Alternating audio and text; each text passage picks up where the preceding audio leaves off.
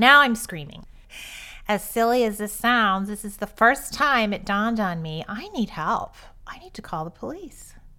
So I did. I called the police. I hadn't really owned what was happening to me and I hadn't gotten to the place where I was ready to deal with it. I ultimately stayed in the relationship with him for over another year before I was finally able to leave for the last time.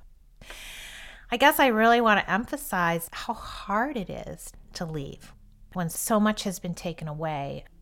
I had become very questioning of myself. He did that to me, and I'm a strong person.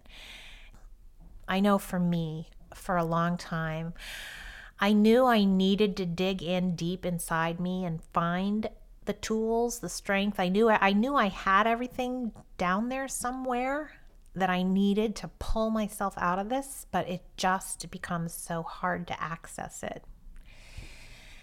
You need to listen to your gut. If it doesn't feel right, it's probably not right.